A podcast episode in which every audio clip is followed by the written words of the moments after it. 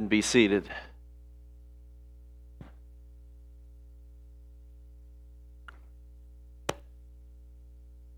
I don't know about you guys, but when I am spending time with people, the more I get to know people in conversation and interaction, the more I realize that within these interactions that we have with each other, we love to reminisce. We love to talk about moments and experiences that we've shared together. So for instance, uh, a little over a year ago, I went on a camping trip with two of my friends, my friends, uh, Bryce and Chris, and this is us in Duluth, Minnesota, one on top of the bridge of the Duluth Canal, another at the state park doing some camping, some mountain biking, fun things like that. And so as these memories pop up and these photos that we have, we like we send them back and forth, we share them with one another, and we are reminiscing on this moment, and this is a huge part of our relationship together. Also, recently, uh, of course, Kelsey and I, approaching our time where we are going to get married, we are beginning to reminisce on the early stages of our relationship and all, all the way till we've gotten to this point. And so this picture is a picture of us at the Natural Bridge near Big Timber, the very first time I came to visit her in Montana. And so as we look back on our relationship, we reminisce on the moments that we've shared together, moments that have drawn us closer together. And one of the biggest ways I've recently experienced this idea of reminiscing is at men's breakfast. You sit down, you get some breakfast, and I all, all I have to do, I don't even have to say anything. I can just sit back in my chair, relax, and enjoy as I'm surrounded by these guys. They can tell story after story after story, reminiscing on the experiences they've had in their lives, in their jobs, in their families. It is so cool to get to know people in this way. As people, we love to reminisce on moments, meals, and experiences that we've had together that eventually become these core memories of our lives and as our relationships with one another. As we share these memories with one another, we're reminded of how important each other person is, and we're reminded of how important our relationships were to get to the point where we are now. And this is exactly what Paul is doing in the passage that we just read from First Thessalonians chapter two. He spends this time reminiscing, recalling, he uses this phrase, as you know, because this is something they all experienced together. He's reminiscing their time together and what that was like. And through this letter, we see that the time that they spent together was one that was rich with love, centered on relationships, refined through difficulty, and most of all, their time together was framed by the presence of God among them and built on the glorification of God through the work of his kingdom. As Paul reminisces on his time uh, with the Thessalonians, he tells this to remind them again and again of what him and Silas, what they came to do, why they did it, and how they did it. Many scholars have taken this passage from First Thessalonians chapter two and used it as the main example where Paul shows us his model for how he evangelizes. He does so by setting an example.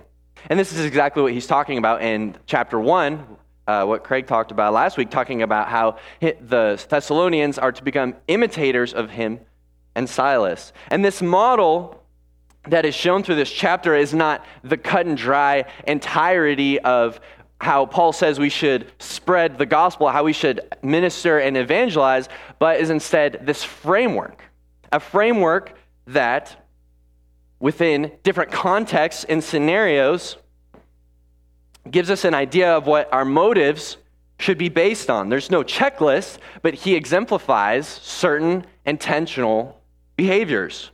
This process is like a car. There are many different kinds of vehicles with many different uses and shapes and sizes. However, in order to manufacture a car, you need the same principal parts. You need wheels, you need seats, you need a gas tank, you need, I could keep going. You need the same principal parts. However, there are so many different vehicles. And so in our lives, there are so many different instances, so many different relationships in which we have the opportunity to share the gospel. And there are there's this outward framework that Paul shows us through this chapter that give us an idea of what it should look like. And then we are left to fill in the gaps depending on the certain context. And so to begin telling us of this model, Paul first identifies two ways that our ministries could be hindered, two ways that could have possibly hindered his ministry in Thessalonica. We read about the first barrier in verses one and two. It talks about how him and Silas had previously suffered in Philippi. However, at the church in Thessalonica, they, we see that there is a very faithful church that is planted. And so he says, with the help of God, we dared to tell you the gospel in the face of strong opposition. They had recently been rejected, thrown in prison in Philippi, and essentially forced to leave town because of what had happened. And so the first barrier that Paul tells us about is the fear of rejection.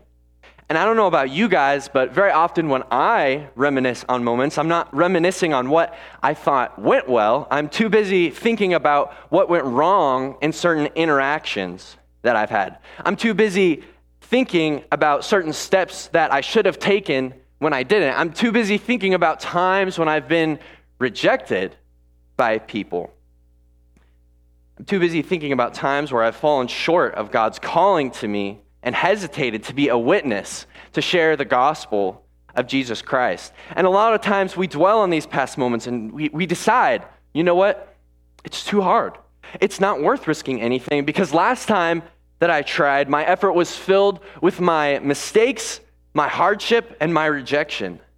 Many of us have experienced different things like that. Maybe for some of us, the rejection that we face has come from our friendships. We've lost friendships, or there's been turmoil in those friendships because of our desire to share the gospel with them. For some of us, it could be in our job, in our work atmosphere. Maybe there have uh, been relationships that have gone away. We could have lost a job, different things, lost certain things from those opportunities. For some of us, maybe even there have been issues in our families because of our desire to share the gospel. Additionally, maybe you're like me and you simply struggle with being afraid of what people think of you. You spend so much time trying to win approval of others that sharing the gospel has become this fearful idea because you don't want people's perspective of you to change to something negative once you approach them with the gospel. And so to all those concerns, to all those fears of rejection, I say this. Did Paul and Silas experience better treatment in Thessalonica than they did in Philippi? We read in verse two that Paul is saying we had, they had recently been treated poorly in Philippi, but then when they go to Thessalonica, are they treated any better? The answer is no. And we read about this in Acts chapter seventeen, verses four through six. Verse four talks about how many of the Jews and many of the Greeks and many prominent women, they were persuaded to hear the gospel and accept the gospel. And this is this is awesome. Paul is celebrating this. But then in verse five, it goes on and said that there were other Jews that became jealous. And so they gathered up some bad characters and they started a riot. They began looking for Paul and Silas to punish them for, for what they did. And so then continuing in verse six, it says that they, they take Jason, who was the person that Paul and Silas were staying with in Thessalonica. They drag him in front of the people. And so because of this, Paul and Silas are forced to leave Thessalonica. And the church in Thessalonica faces strong opposition from this moment. So did Paul and Silas get better treatment in Thessalonica than they did in Philippi? Absolutely not. But did they hesitate to spread the gospel in either of those places? Absolutely not. Not.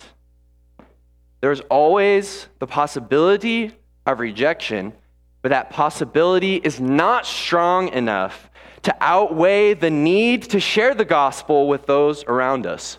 And our, our attitudes need to reflect this. We cannot be afraid of rejection because the gospel of Jesus Christ is too important to not take risks. Paul goes on in verse three and talks about the next barrier. He says that, that the gospel that they brought was not brought out of impure motives. And so, so the second barrier that comes up here is doing preaching the gospel for the wrong reasons. Paul makes this claim in order to refute this these certain ideas of, because it was actually a very popular thing to do for these people who would go around in Greek communities to speak. They would speak in a way that was really flashy, persuasive, and smooth to win people's approval, but what, what they were really looking for, they were really looking for money. They were really looking for praise from people. And so Paul, being aware of this, knowing that there were people like this, reminds them that while he was with them, he wasn't doing anything for those reasons. In order to refute this idea, in this section, much of the language that is used provides a contrast that exemplifies the attitudes of Paul and Silas. Verse three talks about how, how they could have come with impure motives, or that they were trying to trick them. But then in verse four, we, we read the words, on the contrary. So not only is he saying what they did do, he's saying that we didn't do this, but to the exact opposite of that, we did this. We were speaking as those approved by God and trusted with the gospel. Continues in verse five and said that they didn't have, they didn't use flattery or have a mask to cover for greed. In verse six, they weren't looking for praise from people, but then says, instead, we were like children among you. We were humble. We were gentle. We were kind among you. So easy for us to get caught up in the idea of trying to please people or having our own motives when we are sharing the gospel. And what's so tricky about this is a person can convince themselves that they're doing something for the right reasons when they really aren't. And there seems to be this iceberg of reasons that we could be sharing the gospel. And so many of those go below our conscience. And so on the forefront of our minds, we could be thinking, I am doing this to bring God glory. But then deep down, we have these ideas of, well, how can I benefit from this? Or how can I please people? How can I win approval from people in this scenario? And this is what makes verses four and five so important in Paul's time when he's reminiscing. Because he says that they spoke as those being entrusted by God with the gospel. Think about that for a sec in our lives. We have been entrusted by God with the gospel, and that comes with the task to spread the gospel. And then in verse five, he continues on. He says, we didn't have we didn't have a mask for greed. We didn't use flattery. Not only are the people witnesses of this, but God is a witness of this. Is God the witness in your life? Is God the forefront and the reason for why you desire to spread the gospel? Our purpose to spread the gospel is first and foremost rooted in the purpose of bringing God glory. And since we have been entrusted with the gospel, we're called to share the gospel in a way that brings him glory and in a way that shows others the love God. So in order to paint a picture of what this looks like, Paul starts to use imagery in the following verses. He first says, this is not what we did when we were among you, but instead he starts to paint a picture of what his model for ministry and evangelism looks like and says, this is what we did. And so to paint that picture, he uses the imagery of treating people as a mother and father treat their children.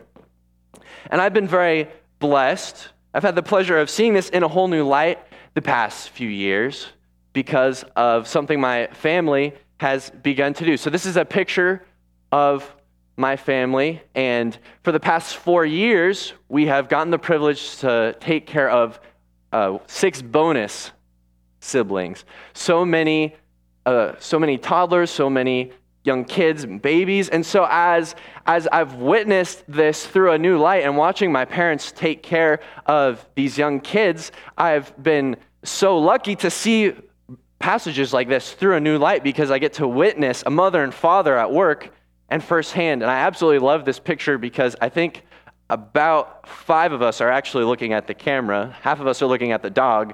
And uh, my little sister in the very middle is acting like the absolute princess that she is. Uh, but that just shows a little bit of what it's like at, at my house. And so when, when Paul is talking about doing things as a mother and father do, he's using these images that the people in Thessalonica would be very familiar with. And so in verse seven, he first says, "Instead we were like a young child among you," right? Previously in verse six, he said, "We were not looking for praise from people, but instead we were like a child among you." In other words, we were we were humble. We humbled ourselves among you. Just as a nursing mother cares for her children, just as a nursing mother humbles herself to do everything that is best for her child, the way that she is gentle and caring and loving. And so this is what Paul and Silas did to those that they were sharing the gospel with. We're going to go past verse eight and come back to that here in a sec. In verse nine, it talks about the kind of work that Paul and Silas did there. "Surely you remember, brothers and sisters, our toil and hardship. We worked night and day." And so when I think about this through the perspective of the way that a mother and father work in raising children, it's that you, they're always on call. It's at night, it's at day, whatever is best, again, for the child. And so Paul is making this comparison, saying that when we were with you, when we were ministering to you and sharing the gospel with you, we worked night and day for what was best for you.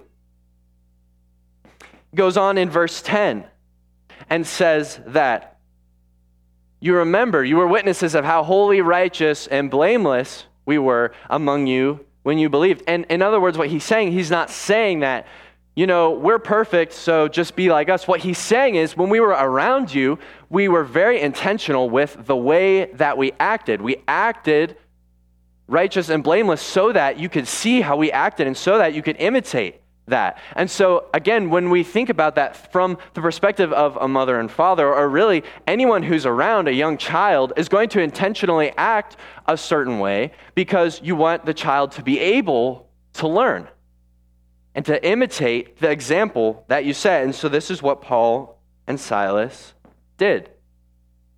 And then in verse eleven and twelve, he goes, he goes back, brings up, just as a young father who is encouraging, comforting, and is urging you to live lives worthy of God.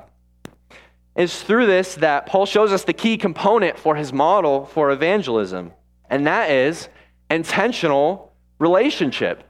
Having patience, having gentleness, and having humility in the way that we share the gospel. We're going to go back to verse eight, because what is especially significant about this is what we read in verse eight. And he says, "Because we loved you so much, we delighted with you to not only share the gospel, but to also share our lives with you." And they intentionally built relationships. They didn't just tell them what the gospel was, but they spent time getting to know the people in Thessalonica. They spent time sharing meals with them. They spent time learning about them and growing close with them, growing closer in love with them. And so as we imitate Paul's model for evangelism, we're to do the same thing. We're to go out and to build very intentional relationships with people, to show love to people, to invite people into our homes and invite people into our lives and learn about their lives, learn their story. It's through these relationships that Paul and Silas were able to become examples for the Thessalonians to imitate. As we read through this passage, it can at first present itself as just a moment where Paul is reminiscing about what him and Silas did in Thessalonica, but he gives us the full picture in verse thirteen.